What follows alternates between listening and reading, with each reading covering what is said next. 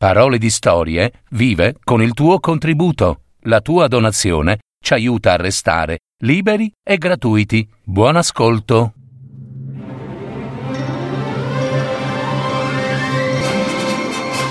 Fiabe, favole, racconti, leggende. Adattamento e messa in voce di Gaetano Marino. www.paroledistorie.net La leggenda e il mito di Semiramide, una regina colomba.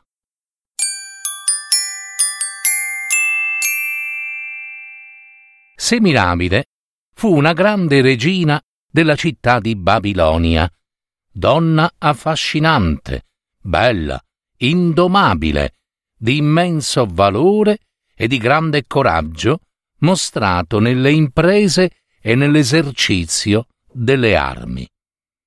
Ogni fatto della sua vita ebbe inizio nella regione della Siria e precisamente nella città di Ascalona, dove si venerava Derceto, una dea che si pensava vivesse nelle profondità di un lago vicino alla città.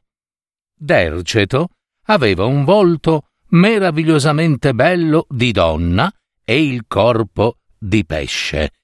La dea Afrodite, che sempre invidiosa per sua natura, proprio per la sua bellezza, non sopportava la dea Derceto e perciò la costrinse ad una passione violenta, segreta, perché non voluta e dunque pericolosa assai verso un giovane cacciatore siriano di nome Caistro, che era figlio del grande eroe Achille e dell'Amazzone Pentesilea.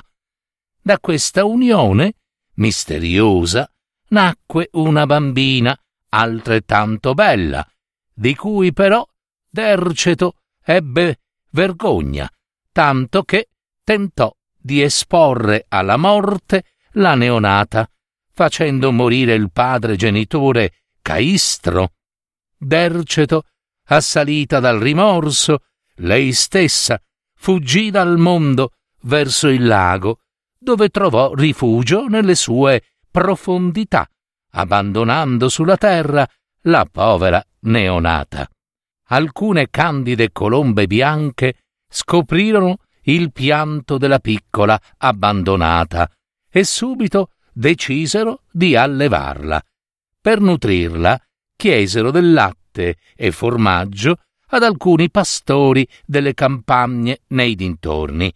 I pastori videro la neonata, che era straordinariamente bella, e la condussero dal loro capo pastore, il quale diede alla piccina il nome di Semiramide, che in lingua siriana vuol dire colei che viene dalle colombe.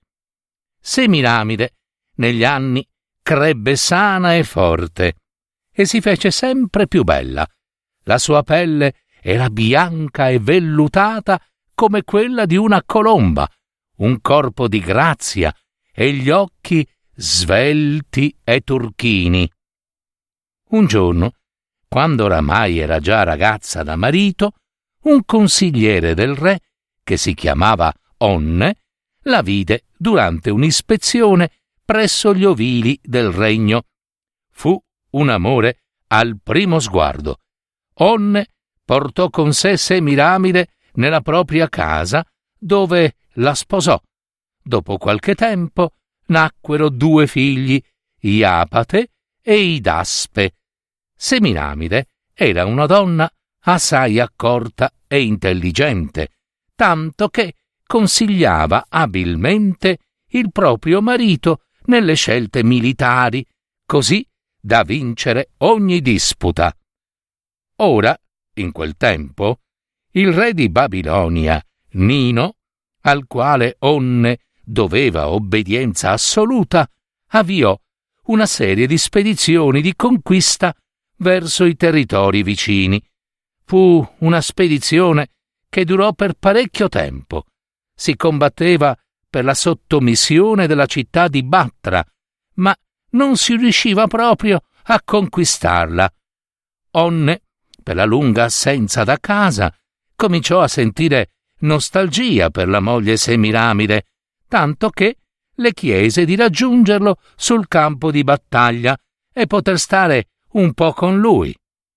Semiramide raggiunse il marito nell'accampamento militare, dove, appena giunta, la sua arguzia fece sì che ella potesse dare alcuni suggerimenti strategici militari proprio nel merito della conquista della città di Batra.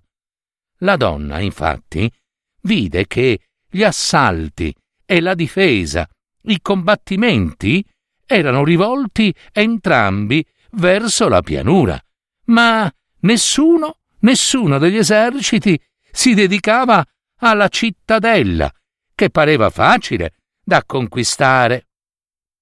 Semiramide stessa, a quel punto, chiese personalmente al re Nino di poter condurre con sé alcuni soldati scalatori. La notte stessa si incamminarono verso la città, aggirarono così il nemico, arrampicandosi dalla scogliera verso le mura della città, e colsero tutti di sorpresa alle spalle. Gli assediati spaventarono quasi a morte e si arresero. Batra fu così conquistata. Renino ammirò tantissimo l'astuzia, il coraggio e la determinazione di Semiramide, ma soprattutto, soprattutto, stupì della sua bellezza, che lo colpì dritto dritto al cuore. Renino volle Semiramide per moglie, subito, a qualunque costo. Offrì in cambio al suo ispettore di corte Onne la propria figliuola, Sosana, ma Onne rifiutò. Il re minacciò di fargli cavare gli occhi e Onne, colto dal disonore e disperato dolore, si impiccò. Semiramide fu sposa del re Nino, il quale diede il nome alla città di Ninive e diventò un grande conquistatore, grazie soprattutto all'aiuto della sua sposa Semiramide, che cavalcava in armi essa stessa al suo fianco nelle spedizioni militari di conquista. Dalla loro unione nacque un figlio che chiamarono Ninia. Re Nino conquistò pure la grande Babilonia, gli Assiri e molti altri paesi, ma Semiramide rimase presto vedova, eh sì, per l'improvvisa morte del re Nino, colpito a morte da una freccia durante l'assalto a una città. Dopo aver celebrato solennemente il rito funebre, Semiramide non abbandonò l'esercito delle armi, divenne regina suprema e assunse essa stessa il governo del suo regno, realizzando opere imponenti e famose, tali che nessun uomo poteva superarla, né in forza né in vigore. Era così temuta come guerriera che non solo mantenne i territori già conquistati, ma alla testa di una grande armata mosse guerra all'Etiopia, contro cui combatté con ardore e determinata strategia e la conquistò, annettendola al suo impero. Con gli anni arrivò a conquistare tutto l'Oriente, o quasi, sottomettendolo alle sue leggi. Oltre a queste conquiste, Semiramide fece ricostruire e consolidare la città di Babilonia, rinforzò le fortificazioni con grandi e profondi fossati tutto intorno. La regina Semiramide volle recarsi anche in Egitto per interrogare l'oracolo di Ammone, al quale chiese quando sarebbe giunta la sua morte, e l'oracolo disse che la sua fine sarebbe giunta allorché il figlio Ninia avesse cospirato contro di lei. Semiramide quasi non mostrò alcuna disperazione al responso dell'oracolo, perché ritenne che, quando il destino e gli dei lo avessero voluto, ella avrebbe accolto il loro ordine di morte serenamente, obbediente quanto una devota. La regina Semiramide tornò a Battra, la sua nuova patria, e da lì concepì il progetto di conquistare l'India. Per anni e anni organizzò la spedizione definendo ogni dettaglio.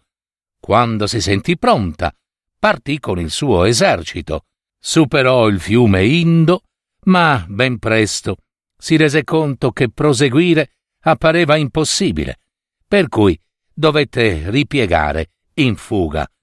Pur essendo stata ferita gravemente, i suoi nemici non osarono inseguirla, tanto era la sua fama e il rispetto che avvolgevano il suo nome. Trascorsero alcuni mesi e suo figlio Ninia ordì una congiura contro di lei, insieme agli eunuchi di palazzo.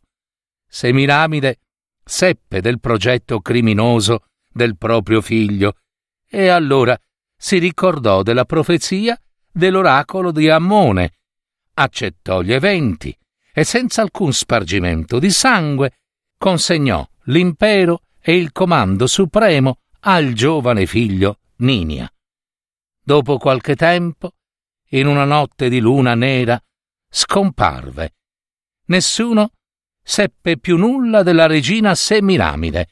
Si disse che fosse tornata ad essere amica delle colombe, e proprio in una colomba essa si trasformò per poter poi volare verso il cielo, su, su, in alto, verso l'Olimpo, dove divenne una dea.